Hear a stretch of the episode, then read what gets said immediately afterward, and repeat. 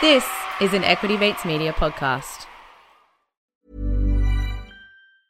I'm Sandra, and I'm just the professional your small business was looking for. But you didn't hire me because you didn't use LinkedIn jobs. LinkedIn has professionals you can't find anywhere else, including those who aren't actively looking for a new job but might be open to the perfect role, like me. In a given month, over 70% of LinkedIn users don't visit other leading job sites. So if you're not looking on LinkedIn, you'll miss out on great candidates like Sandra. Start hiring professionals like a professional. Post your free job on linkedin.com/people slash people today. Hi guys, Candice here. I'm just going to jump in here as we've been contacted by Magellan Financial Group just to make a few clarifications on the statements I made. So I'm just going to read them out now for us all. Firstly, the Magellan Global Fund is commonly referred to as our Magellan Flagship Fund. The Magellan Global Fund has operated as an open ended unit class, MGOC, since 1st of July 2007 and has delivered 11.7% per annum relative to the benchmark at 7.98%. Secondly, payout ratios are about capital management, not profitability. A company can still pay 90 to 95% of profits regardless of whether its profits is $100 or $1, for example. Thirdly, in regards to fees, I neglected to mention that they also have an MFG Core Series fund, which that fee is 0.5%, so half a percent, in relation to that comment. And fourth and finally, it's a good reminder all of our content that we talk about on our show, the companies, everything like that, it's all backed by Shaw and Partners Research and also UBS because we have a relationship there at Shaw and Partners. And so, in relation to Magellan, that was not a Magellan forecast, but rather it was Shaw and Partners and UBS Research forecast. Talk money to me. Hello and welcome to Talk Money to Me. I'm Candice Burke. And I'm Felicity Thomas, and this is the Need to Know Wealth podcast where we make the complex simple. Alrighty, alrighty, alrighty. So we're back once again with our Order Pad episode, and we're going to just jump straight into it, straight into the pool, because we're coming off the high from last week's episode with Grant Hackett. Now, before we do that though, you guessed it, here comes our quick financial disclaimer. So, our chat today is not personal advice, even though we are registered financial advisors at and Partners. Please note that this podcast and the content discussed does not constitute as financial advice, nor is it a financial product. The content on this podcast is general in nature, and you should seek appropriate professional advice before making any financial decisions. That's right. In fact, all companies discussed on our show are offered in good faith based on the facts known at the time and do not contain all relevant information in respect of the financial products to which they relate. So, we're halfway through reporting season, with 63% of the ASX market having now reported. So a skew towards strength is showing through, with the median company beating consensus at the half yearly NPAT line by 0.8%. Now, this has allowed beats to outnumber misses by a ratio of 4 to 3 pretty good. You know, that's an impressive showing given that the Omicron hit the economy has taken over the recent years. Now, that said, this coming week could see a less rosy picture emerge as more domestic and consumer exposed stocks release results. So, basically, what that means is we've had more beats than misses, which is very good right? So that's showing a little bit more strength. However, we've got more reports coming up, and this is more more in the domestic consumer exposed stocks, e-commerce, which we could see More shocks. And the unspoken truth about the ASX market is that generally the more misses are reported later at the latter half of the reporting season. So we'll see what happens in the next few weeks to come. Because I guess market expectations and, and I guess all around earnings have actually been revised up, you know, from the profit guidance, which has been seen through the market beats that we've seen. So FY22 earnings growth estimate for the S&P ASX 200 is actually pushed up by 0.5, so half a percent over the last three weeks to now 13.6%. So this strength has really led by the upward revisions, like Felicity was saying, but mainly through, you know, the industries like financials and energy stocks. And by contrast to that, stocks in healthcare actually have suffered broad based earnings downgrades. Which is really interesting, isn't it? Yeah, right. Now, with rates, oil prices, and geopolitics buffeting market prices over recent weeks. Volatility is extreme right now. You know, the mini earnings boost has facilitated a somewhat unexpected derating in the market's PE multiple down to 16.6 times. So it's now sitting a touch below its five year average. Yeah, because the PE multiple is normally kind of around the 20 to 25 mark. Correct. And I think it's interesting that we both say, said the same comment. You know, healthcare in a pandemic, why are those companies doing bad? Also, healthcare is a good hedge normally when markets are down. So we are, I know, I know everyone says it, but we are really in this uncharted waters. So we spoke about it last time, and I think the reasons why we're in the uncharted territory is because of the supply chain concerns that's really dominating reporting season. So over the last week, we've been busy, you know, listening to the reports of Ansell, Breville, Carsales, Nearmap, Orica, Tassal, the fishing um, salmon company, Treasury Wine, well known wine company. They've all been talking about the same problem supply chain issues and that's been negatively impacting all of their operations and the future outlook. So, to counter this, companies have been keen to highlight how they're strategically looking forward um, to building out their inventory, which will allow them, you know, to hopefully deal with these roadmaps in the future because maybe we'll have more lockdowns. Who knows? Hopefully not, touch wood. And interestingly, UBS, which we have research um, coverage at Shaw and Partners, their global economics team have actually cited that they believe the inflation bottlenecks are now starting to ease. So we're going to watch this space really closely and keep you updated, guys. Hopefully, the analysts are correct on this prediction. Yeah, that is good to hear, and I hope they are as well. All right, Candice. So you're actually going to add our very first cell onto the order pad. Yeah, I know. It doesn't get more exciting than that. Yeah, right. Right? Woo, this is exciting. so that's right. It's a sell for me today for the order pad. And it's not actually a stock we've ever spoken about in our um, podcast before. And it's not a stock we hold in the order pad. Very suspenseful. What is your sell recommendation? So the business I think is a sell is Magellan Financial Group. The ticket on the ASX is MFG.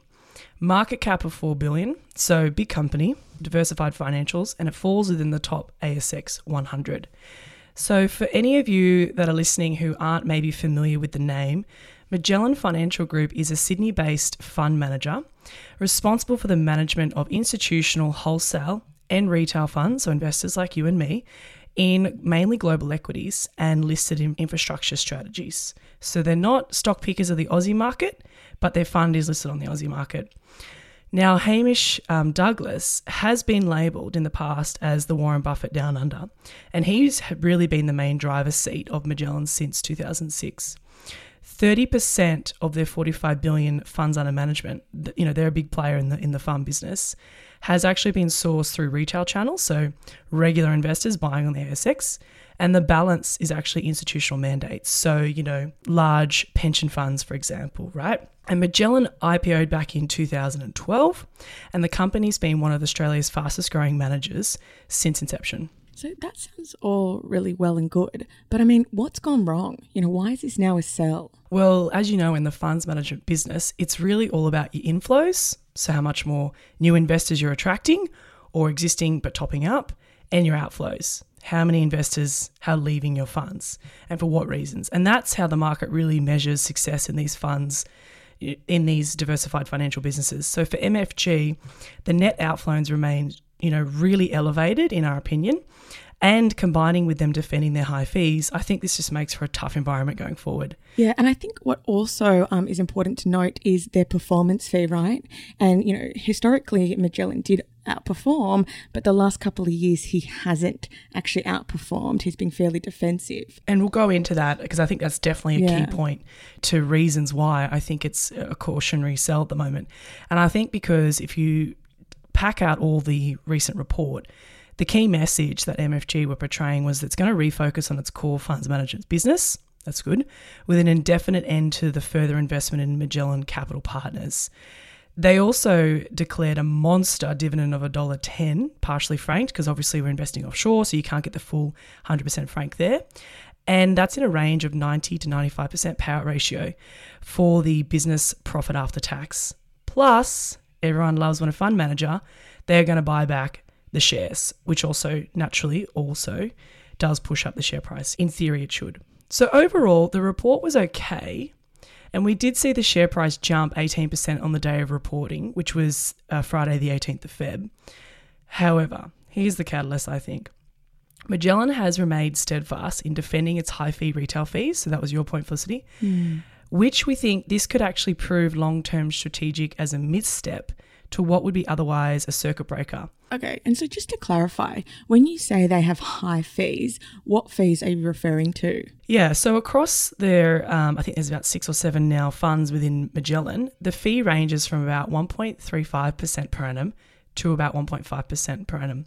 In the world that we live in, where we're always driving costs down in funds management businesses, that's quite high. Versus a good comparison might be the WAM Capital. They, you know, kind of range in a fee of 1% to 1.25%. And their global fund, which is super similar to the Magellan products, is sitting around 1.25%. And of course, if you compare that to ETFs, fundies are more expensive. You know, the typical fees for ETFs sit around 0.5 to 0.85% for passive funds. And obviously, you're going to pay a little bit more if you're expecting a more active ETF. That's more like 1%. Yeah. And the performance fees is right as well. Yeah, it was a 20% performance fee. Yeah. So, parking the fees to one side, there's other risks that I see at the moment. So, earnings are forecasted to decline by an average of 6.7% per year for the next three years. Although on paper value, the dividend of 10.27% seems super attractive, it's not well covered by these earnings and therefore not sustainable. Profit margins continue to decline. They reported 39.9%, let's round it up to 40, versus prior years of 60%. And also addressing the elephant in the room, the recent turnover and reshuffle of the board, CEO, C suites, Hamish stepping down as chairman and MD for health reasons. Look, investors don't like those announcements. And unfortunately, when there's bad news, there's always bad news to follow. And the stock actually fell 12 to 13% that day on the on the back of that announcement to an all-time low of $16.14. So unfortunately, yeah. these factors contribute to tough times ahead for the Magellan share price. Yeah, I think there has been a lot of instability, right? And no one likes instability. No. Um, now, you also mentioned possible outflows due to retail investors that are not happy with the fund's recent performance. Could you elaborate a little bit further on that one? So, since inception, the return has been 10.45%. Sounds good. But whenever you compare it to a benchmark, he didn't outswim the first swimmer there because it, the benchmark performed 21.35%. Um, and the fund, that's a tough, that's a tough benchmark, right? The fund is aiming for the stars, and and it's mainly a growth um, returns that they're they're looking for. So they're on paper aiming to strive for nine percent net of fees over the economic cycle. I mentioned earlier WAM. It's always good to compare these performances to others. So the WAM Global Fund, its running performance since inception has been 11.1%. And it's actually generated an alpha beating the benchmark of 1.5%. So, look, given your sell preference, what do you think the share price could potentially drop to? So, looking in hindsight, not, not that that's a prediction, but it's important to note in the last six months, the share price has effectively halved from its levels around $40, now trading around $21.50 per share. So I think the downwards pressure will continue to hang around for the short term for those reasons mentioned earlier, and we have a valuation of it reaching $17 as fair value. Hence, I'm not a buyer at these levels, and I'd rather be taking profits if that's applicable based on your cost base, or waiting for the share price to come off, like it did with the Hamish announcement, 16 bucks. If you had bought then, you, you're up sort of 30% already in the short term. Great, happy days. But I'm not a buyer until we get to those levels. Yeah, that's a good point. now, before we hear the next segment in our order pad from Felicity, which I believe is a buy, we're just going to take a short break to hear from our sponsors. If you thought the only way to get a more defined jawline with natural looking results was through surgery, think again. Juvederm Volux XC is a non surgical injectable gel filler that improves moderate to severe loss of jawline definition and can help you achieve natural looking results with little downtime. Even better, this improved definition lasts up to one year with optimal treatment. No maintenance required. Improve jawline definition for a smooth, sculpted look with Juvederm Volux XC. For important safety information and to find a licensed specialist, visit juvederm.com. That's J U V E D E R M.com. Not for people with severe allergic reactions, allergies to lidocaine, or the proteins used in Juvederm. Common side effects include injection site redness, swelling, pain, tenderness, firmness, lumps, bumps, bruising, discoloration, or itching. There's a risk of unintentional injection into a blood vessel, which can cause vision abnormalities, blindness, stroke, temporary scabs, or scarring. Talk to a licensed specialist to find out if it's right for you. Burrow's furniture is built for the way you live. From ensuring easy assembly and disassembly to honoring highly requested new colors for their award-winning seating, they always have their customers in mind. Their modular seating is made out of durable materials to last and grow with you. And with Burrow, you always get fast, free shipping. Get up to 60% off during Burrow's Memorial Day sale at burrow.com slash ACAST. That's burrow.com slash ACAST. burrow.com slash ACAST. So we're back. And what stock are you bringing to the order pad this week, Felicity? So I actually thought I'm going to counter your sell uh, with a buy of a diversified financial manager. So my idea today is Pinnacle Investment Management. Now the code is PNI on the ASX. The 52 week range has been between $8.62 and $18.93. Now it's currently trading around the $10.70, $11 mark. The market cap is 2 billion, so it's actually a bit bigger than my usual picks and also provides a dividend yield of 3.5%. Wow. This is like so unheard of for you. where's, where's the growth? It really is. Where's is. the future earnings? Uh, that's it. Negative earnings. Yeah, exactly. So okay, so makes money, good, pays a dividend, love it. That's and it. it's a pretty big diversified financials. Yeah, that's it. Diversified financial, which is where you kind of want to be at this point in time. So, Pinnacle is actually a multi affiliate with minority equity stakes in 16 different investment management boutiques, for which it provides global distribution and support services. So, the aggregate of FUM of is about 93.6 billion, with PNI's effective share of 36.4 billion. So, they own quite a large uh, part of the aggregate FUM of all of these managers. Now, you would have heard a lot of these names that are actually under their umbrella, but maybe not know that they're a part of Pinnacle. So, a few of my favorites, and the largest by FUM, which is funds under management, in the credit space is actually Metrics with 23%, Coolabah Capital 35%, and Plato Income Maximizer 42%. In the equity space, you've got one of our favorites, Hyperion, and they actually own 49.9% of that. You've got Antipodes 23%, Fire Trail 23%, as well as Spheria, which is their micro to small cap manager. So a lot of really, really great household names there, really. Yeah, and we are definitely familiar with these names, um, and you might be as well because, particularly in the equity space, their funds have really outperformed lately. So they're getting a lot of press on that, which is great. Well, that's it. Hyperion has continuously outperformed for the last 10 years, but I think we are getting into a tricky time now, right, where their hyper growth may not be um, as favorable. We shall see. Now, their affiliates have a huge product suite across a variety of different investment options and classes, as well as different investment vehicles. So think unlisted managed funds, ETFs, you know, your listed investment companies, your LICs, and your listed investment trusts, so your LITs.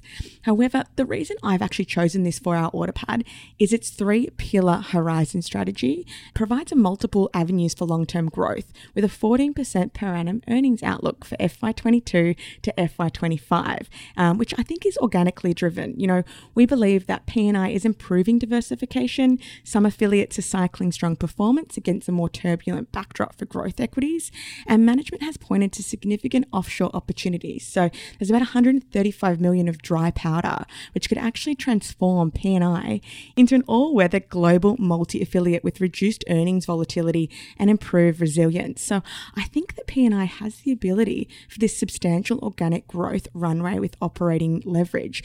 In particular, like I said, because of the fact that it's diversified, right? Unlike Magellan that just focused on global growth, PNI has its, you know, toes in all different honeypots.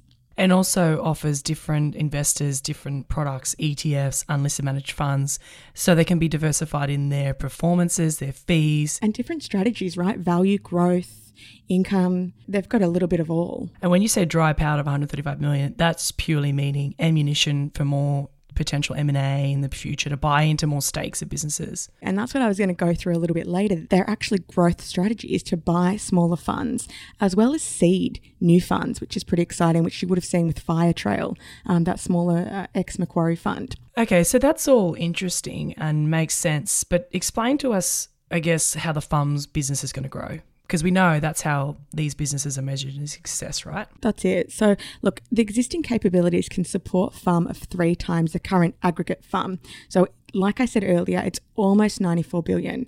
Now, this may not all materialize. However, even with a modest conversion of 20% of capacity headroom, it adds 50% profit upside. So, we believe that PNI's proven ability on execution and distribution suggests the potential for multi-year above average net inflows. So, you mentioned inflows were important. We think PNI is going to have those inflows, and that's going to be about 8% per annum up to FY25. So, rather than your negative, I think you were negative, uh, this is positive, right? Yeah, so that's a tick. That's interesting, very much so. Yeah, it is. And they're also recycling institutional capacity into higher margin retail.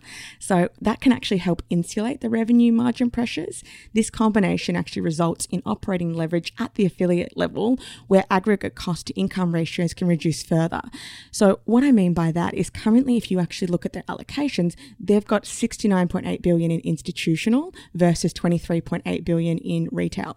And what they're actually going to look at doing is getting more into retail. Yeah, because obviously we saw with the Magellan announcement, if you underperform and you lose an Insto client, that could be 30% of your overall revenue, right? They're a big client, you don't want to piss it off. So the more diversified in your book, and I guess optimal 50-50 Insto and retail is is a good number but we don't run funds management so i just kind of thought that's a good balance well that's it right and like we know in retail retail pay higher fees as well so what i'm trying to say here is there's potential for an increase in fees when they distribute more over to the retail side Exactly, exactly. Okay, so the fee is important and, and I guess the performance fee potential. What about that side of things? Right. So PNI has material exposure to performance fee FUM. So about 31 billion, which is 33% across 18 strategies. So the relevance of the performance fees is actually increasing as retail becomes a larger part of the fund mix. So, you know, generally managers do charge about 20% performance fees.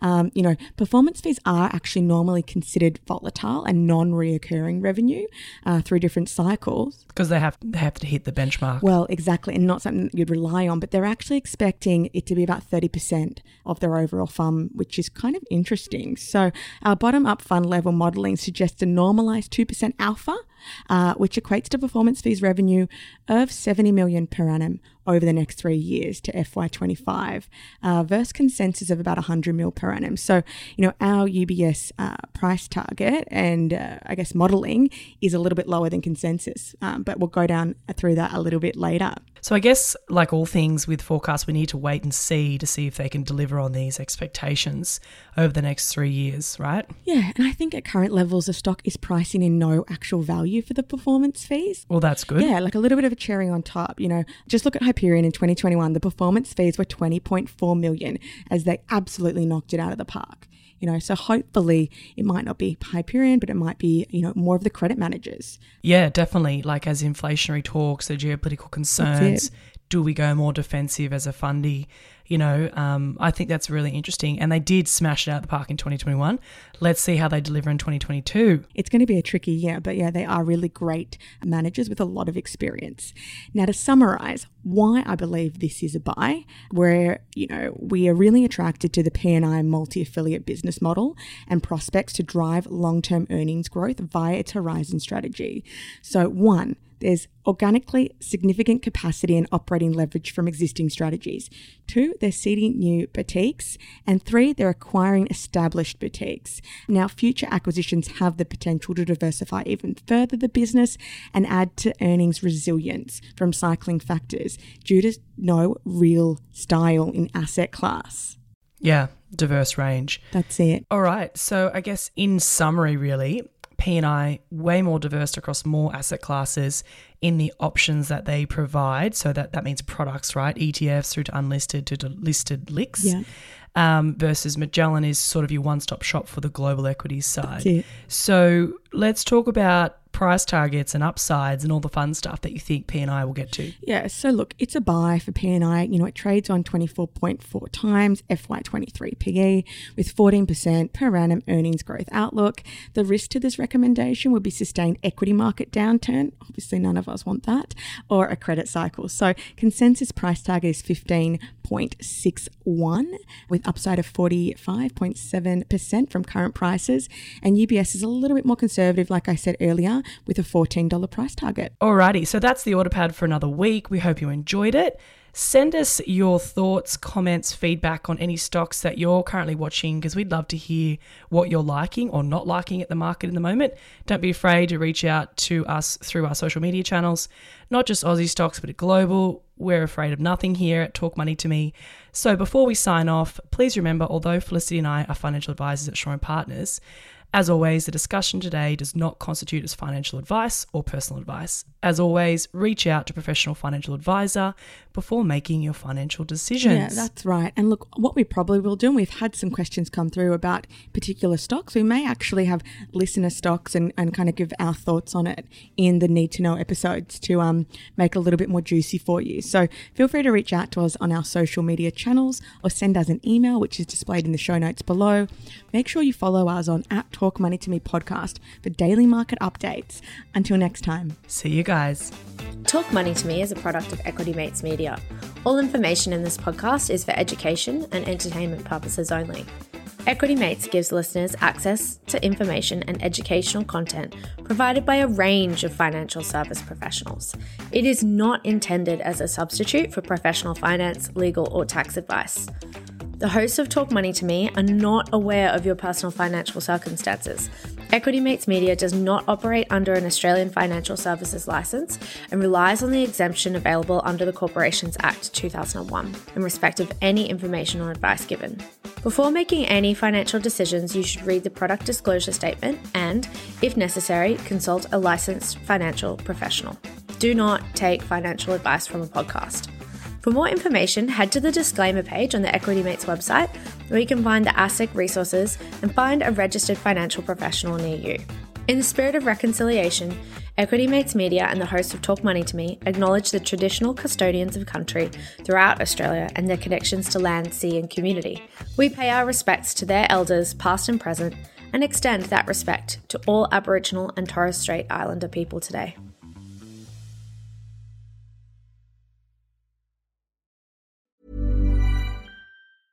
Mom deserves the best, and there's no better place to shop for Mother's Day than Whole Foods Market. They're your destination for unbeatable savings, from premium gifts to show-stopping flowers and irresistible desserts. Start by saving 33% with Prime on all body care and candles. Then get a 15-stem bunch of tulips for just $9.99 each with Prime. Round out Mom's menu with festive rosé, irresistible berry chantilly cake, and more special treats. Come celebrate Mother's Day at Whole Foods Market. Hey, it's Danny Pellegrino from Everything Iconic. Ready to upgrade your style game without blowing your budget? Check out Quince. They've got all the good stuff shirts and polos, activewear, and fine leather goods, all at 50 to 80% less than other high end brands. And the best part? They're all about safe, ethical, and responsible manufacturing. Get that luxury vibe without the luxury price tag. Hit up quince.com slash upgrade for free shipping and 365 day returns on your next order. That's quince.com slash upgrade. Hi, I'm Daniel, founder of Pretty Litter. Did you know cats tend to hide symptoms of sickness and pain? I learned this the hard way after losing my cat, Gingy. So I created Pretty Litter, a health monitoring litter that helps detect early signs of illness by changing colors, saving you money and potentially your cat's life. Pretty Litter is veterinarian developed, and it's the easiest way to keep tabs on your fur baby's health right at home. Go to prettylitter.com and use code ACAST for 20% off your first order and a free cat toy. Terms and conditions apply. See site for details.